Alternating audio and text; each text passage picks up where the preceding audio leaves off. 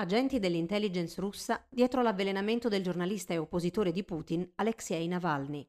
L'inchiesta spettacolare di Bellingcat e Insider in collaborazione con Der Spiegel e CNN di Andrea Zitelli. Ti piacciono i nostri podcast e apprezzi il nostro lavoro? Valigia Blu è un blog collettivo, senza pubblicità, senza paywall, senza editori. Per continuare il nostro lavoro abbiamo bisogno del tuo sostegno. Partecipa al crowdfunding per l'edizione 2021. Visita il sito valigiablu.it. Valigia Blu, basata sui fatti, aperta a tutti, sostenuta dai lettori.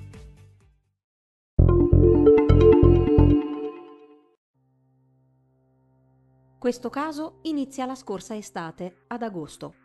Durante un volo tra Tomsk e Mosca, Alexei Navalny, giornalista, politico e da anni oppositore del presidente russo Vladimir Putin, si sente male. L'aereo su cui viaggia fa un atterraggio di emergenza a Omsk, dove Navalny viene ricoverato. Fin da subito, Kira Yarmish, la sua portavoce, dichiara che l'uomo è stato avvelenato con una sostanza tossica. Il giorno dopo il ricovero, il primario dell'ospedale siberiano di Omsk Afferma però di aver diagnosticato a Navalny una malattia metabolica causata da un basso livello di zucchero nel sangue. Ma Yulia Navalnaya, moglie di Navalny, scrive al presidente russo chiedendo di lasciare che suo marito venga portato in un ospedale in Germania perché ha bisogno di assistenza medica qualificata. Il 22 agosto Navalny, in coma farmacologico, viene così trasportato in un ospedale a Berlino.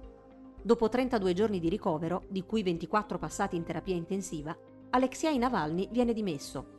Sulla base dei progressi del paziente e delle condizioni attuali, i medici curanti ritengono che sia possibile un recupero completo. Tuttavia, si legge in un comunicato della struttura sanitaria tedesca, è ancora troppo presto per valutare i potenziali effetti a lungo termine. Dopo aver effettuato test tossicologici, il governo tedesco comunica che Navalny è stato avvelenato con il Novichok, agente nervino sviluppato negli anni 70 e 80 in Russia un responso confermato anche dall'Organizzazione per la proibizione delle armi chimiche. Del Novichok si era molto parlato nel 2018 quando l'ex spia russa Sergei Skripal e sua figlia Yulia erano stati avvelenati a Salisbury in Inghilterra. Sulle responsabilità di quanto successo, l'alto rappresentante dell'Unione Europea per gli affari esteri e la politica di sicurezza a settembre chiede un'inchiesta trasparente e indipendente. A ottobre, in un comunicato congiunto dei ministri degli esteri francese e tedesco, si legge che Francia e Germania hanno ripetutamente invitato la Russia ad indagare a fondo sulle circostanze di questo crimine e a chiedere conto agli autori.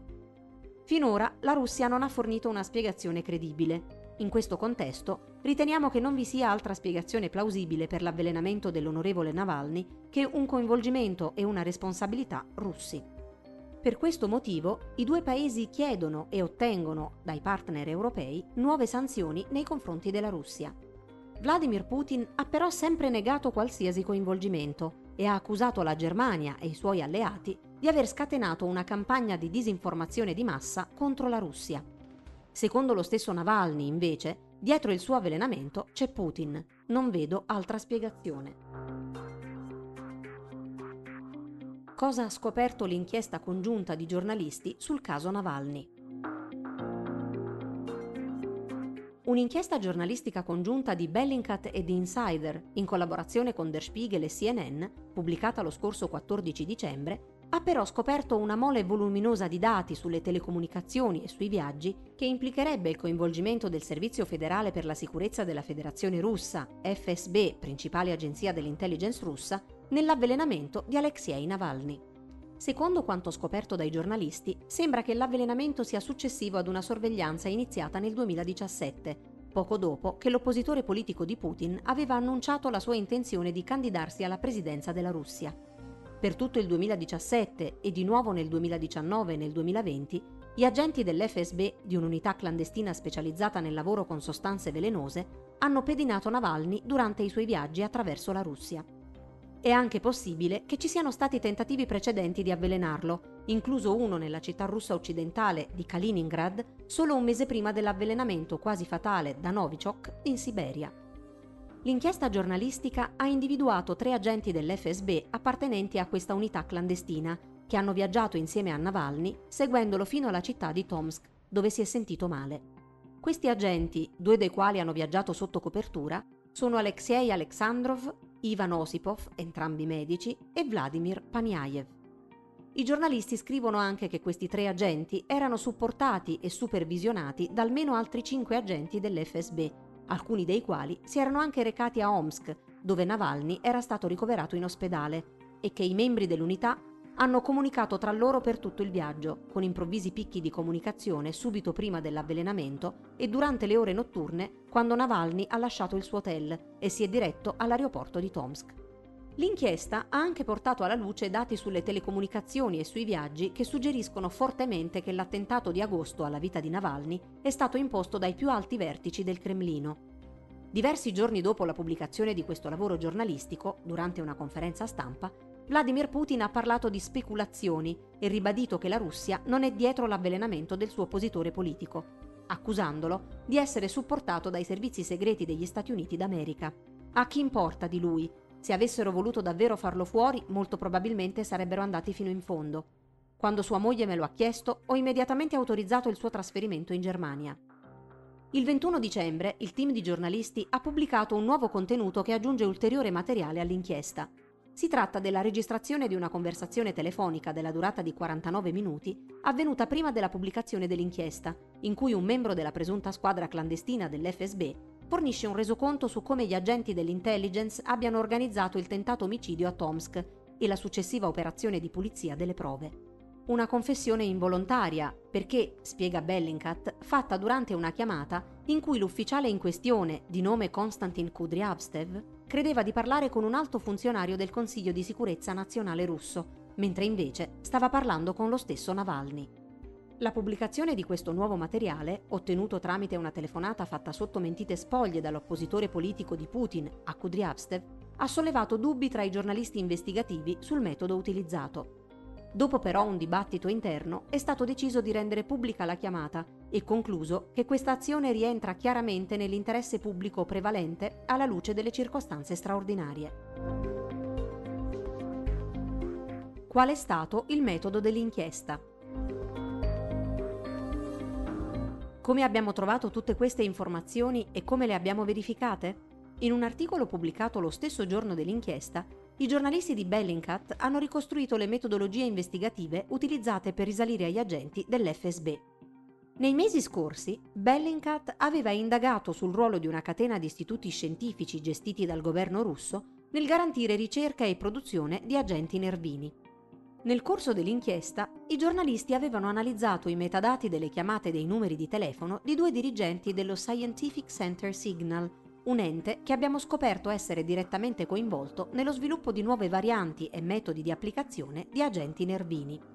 Nei mesi precedenti l'avvelenamento di Alexei Navalny, entrambi questi dirigenti, Arur Zirov e Viktor Taranchenko, avevano comunicato con Stanislav Makshakov, uno degli agenti che secondo l'inchiesta avrebbe partecipato all'operazione per avvelenare l'oppositore politico di Putin, e in maniera meno frequente con i suoi superiori dell'FSB, Kirill Vasiliev e Vladimir Bogdanov. Poco prima di quanto successo a Navalny a Tomsk ad agosto, poi era stato segnalato un intenso aumento di chiamate tra numeri collegati al Scientific Center Signal e l'FSB. Da queste informazioni i giornalisti sono poi partiti riuscendo a identificare una squadra di ufficiali dell'FSB ed esperti di armi chimiche che avevano seguito Alexei Navalny dal 2017. Un ruolo molto importante nell'inchiesta è stato giocato dal mercato nero dei dati in Russia. Molte delle informazioni che abbiamo utilizzato per le nostre indagini non sarebbero mai state trovate nella maggior parte dei paesi occidentali, ma in Russia sono disponibili gratuitamente o con una tariffa piuttosto modesta. Inoltre, i provider di posta elettronica russi, come Mail.ru e Rambler, e i social network come Vkontakte, sono molto meno sicuri e meno incentrati sulla privacy rispetto ai loro equivalenti occidentali il che li porta a frequenti fughe di dati. Ad esempio, spiega ancora Bellingcat, per raccogliere informazioni su Anatoly Cepiga, uno dei due ufficiali dei servizi segreti russi che sarebbero coinvolti nell'avvelenamento di Sergei Skripal e di sua figlia, è necessario l'utilizzo di un bot nell'app di messaggistica Telegram e circa 10 euro. Entro 2-3 minuti dall'inserimento del nome completo di Cepiga e dalla fornitura di una carta di credito tramite Google Pay o un servizio di pagamento come Yandex Money, Un popolare bot di Telegram ci fornirà la data di nascita di Cepiga, il numero di passaporto, i registri del tribunale, il numero di targa, le precedenti di proprietà del veicolo, le violazioni del codice stradale. Un'inchiesta della BBC dello scorso anno ha mostrato proprio come in questi mercati di dati russi fosse possibile acquistare da venditori anonimi, su forum online, il file del proprio passaporto per circa 2000 rubli, 22 euro, come anche i tabulati telefonici accurati del proprio telefono o quelli di un membro della famiglia per poco meno di 10.000 rubli, circa 110 euro. Per scovare i dati utilizzati in questa inchiesta, Bellingcat ha lavorato sia all'interno di questo sistema di mercato nero, sia su materiale open source. Ogni dato inoltre è stato confermato e verificato con altre fonti. L'inchiesta è così partita esaminando la lista dei passeggeri dei voli con la stessa rotta di quelli presi da Navalny il 20 agosto scorso, la nostra ipotesi era che fosse improbabile che qualsiasi potenziale agente avrebbe viaggiato esattamente sullo stesso volo di Navalny, ma avrebbe preferito volare su un volo precedente con la stessa destinazione e tornare a Mosca subito dopo. L'itinerario del politico russo era quello di prendere un Aeroflot 1460 da Mosca a Novosibirsk il 14 agosto, per poi tornare a Mosca da Tomsk il 20 agosto. Per questo motivo i giornalisti hanno esaminato i voli del 14 agosto ed incrociato le liste dei passeggeri con i voli da Tomsk a Mosca il 20 o 21 agosto. Questo studio ha portato ad un nome, Alexei Frolov. Bellingcat scrive che si tratta di un cittadino russo quarantenne che aveva un volo da Mosca a Novosibirsk il 13 agosto, Aeroflot 1460, lo stesso di Navalny, e un altro, poi non preso, da Tomsk a Mosca il 21 agosto. La cosa interessante di questo secondo volo, spiegano i giornalisti, è che Frolov era stato elencato come co-viaggiatore con altri due uomini, in quanto i loro biglietti erano stati acquistati in un'operazione di gruppo, cioè una sola persona ha acquistato tutti e tre i biglietti insieme. I nomi di questi due uomini erano Vladimir Pagnaev e Ivan Spiridonov. Bellingcat ha indagato su queste tre persone potenzialmente sospette Frolov e Spiridonov erano come fantasmi, nessun codice fiscale, nessuna proprietà di auto e nessuna residenza registrata, eppure hanno viaggiato per tutta la Russia per anni. Paniaev, al contrario, stava usando il suo vero nome. Durante la ricerca del numero di telefono di Paniaev sull'app Get Contact, che in crowdsourcing contatta le voci della rubrica per un determinato numero, abbiamo scoperto che era inserito come FSB Vladimir Alexandrovich Paniaev nella rubrica telefonica di qualcuno. Che una persona venga inserita nel proprio telefono come un agente dell'FSB non è certo una prova definitiva del fatto che sia effettivamente un agente di questo servizio di intelligence, ma, afferma Bellingcat, è un ottimo indizio per approfondire il trio che stava progettando di viaggiare insieme da Tomsk a Mosca, Paniaev, Frolov e Spiridonov. E proprio questa pista ha portato i giornalisti alla scoperta che Paniaev e Frolov avevano fatto viaggi insieme, a partire dal 2017, corrispondenti agli itinerari di Navalny. Paniaev era stato anche un co-viaggiatore con un uomo di nome Alexei Alexandrov su un volo da Omsk a Mosca nel settembre 2017, ancora una volta in linea con i movimenti di Navalny attraverso la Russia. Il nome Alexei Alexandrov è poi sembrato familiare, Analizzando diversi dati, si scopre così che era registrato come residente a Michurinsky 25, un edificio residenziale comunemente usato per coloro che frequentano l'Accademia FSB. I metadati dei suoi tabulati telefonici mostrano poi che il telefono di Alexandrov il 14 agosto si trovava vicino all'hotel dove Navalny soggiornava a Novosibirsk e il 20 agosto a Tomsk, vicino all'hotel di Navalny, poche ore dopo l'avvelenamento. Inoltre i giornalisti, incrociando vari dati e circostanze, come il fatto che i registri di viaggio di Frolov e i tabulati telefonici di Alexandrov corrispondevano, sono arrivati a intuire che Frolov non era una persona reale, ma piuttosto l'identità di copertura di Alexandrov. Da questo punto in poi, l'inchiesta è stata in grado di analizzare l'intera sequenza temporale di chi ha parlato con chi e dove ha viaggiato, riuscendo a ricostruire il team operativo dell'FSB in questa operazione. Il 15 e il 16 agosto, pochi giorni prima dell'avvelenamento di Navalny, Alexandrov Frolov comunicava frequentemente con un numero con sede a Mosca che terminava con 58. La ricerca di questo numero su un popolare bot di Telegram ha rivelato che appartiene ad un uomo di nome Mikhail Shvets, nato nel 1977.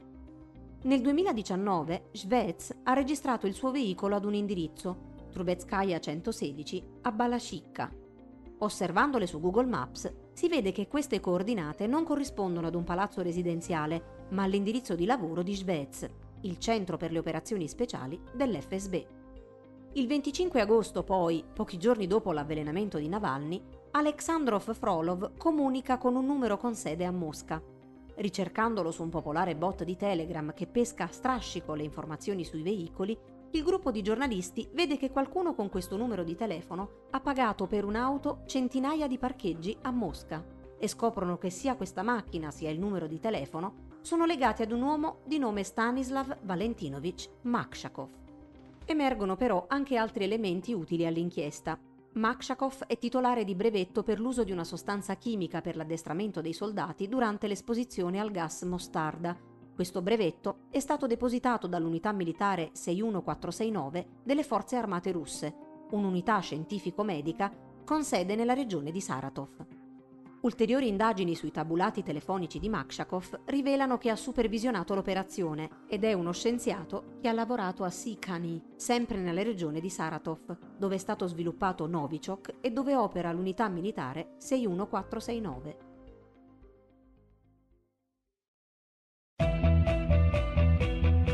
Ti piacciono i nostri podcast e apprezzi il nostro lavoro? Valigia Blu è un blog collettivo, senza pubblicità, senza paywall, senza editori per continuare il nostro lavoro abbiamo bisogno del tuo sostegno. Partecipa al crowdfunding per l'edizione 2021. Visita il sito valigiablu.it. Valigia Blu, basata sui fatti, aperta a tutti, sostenuta dai lettori.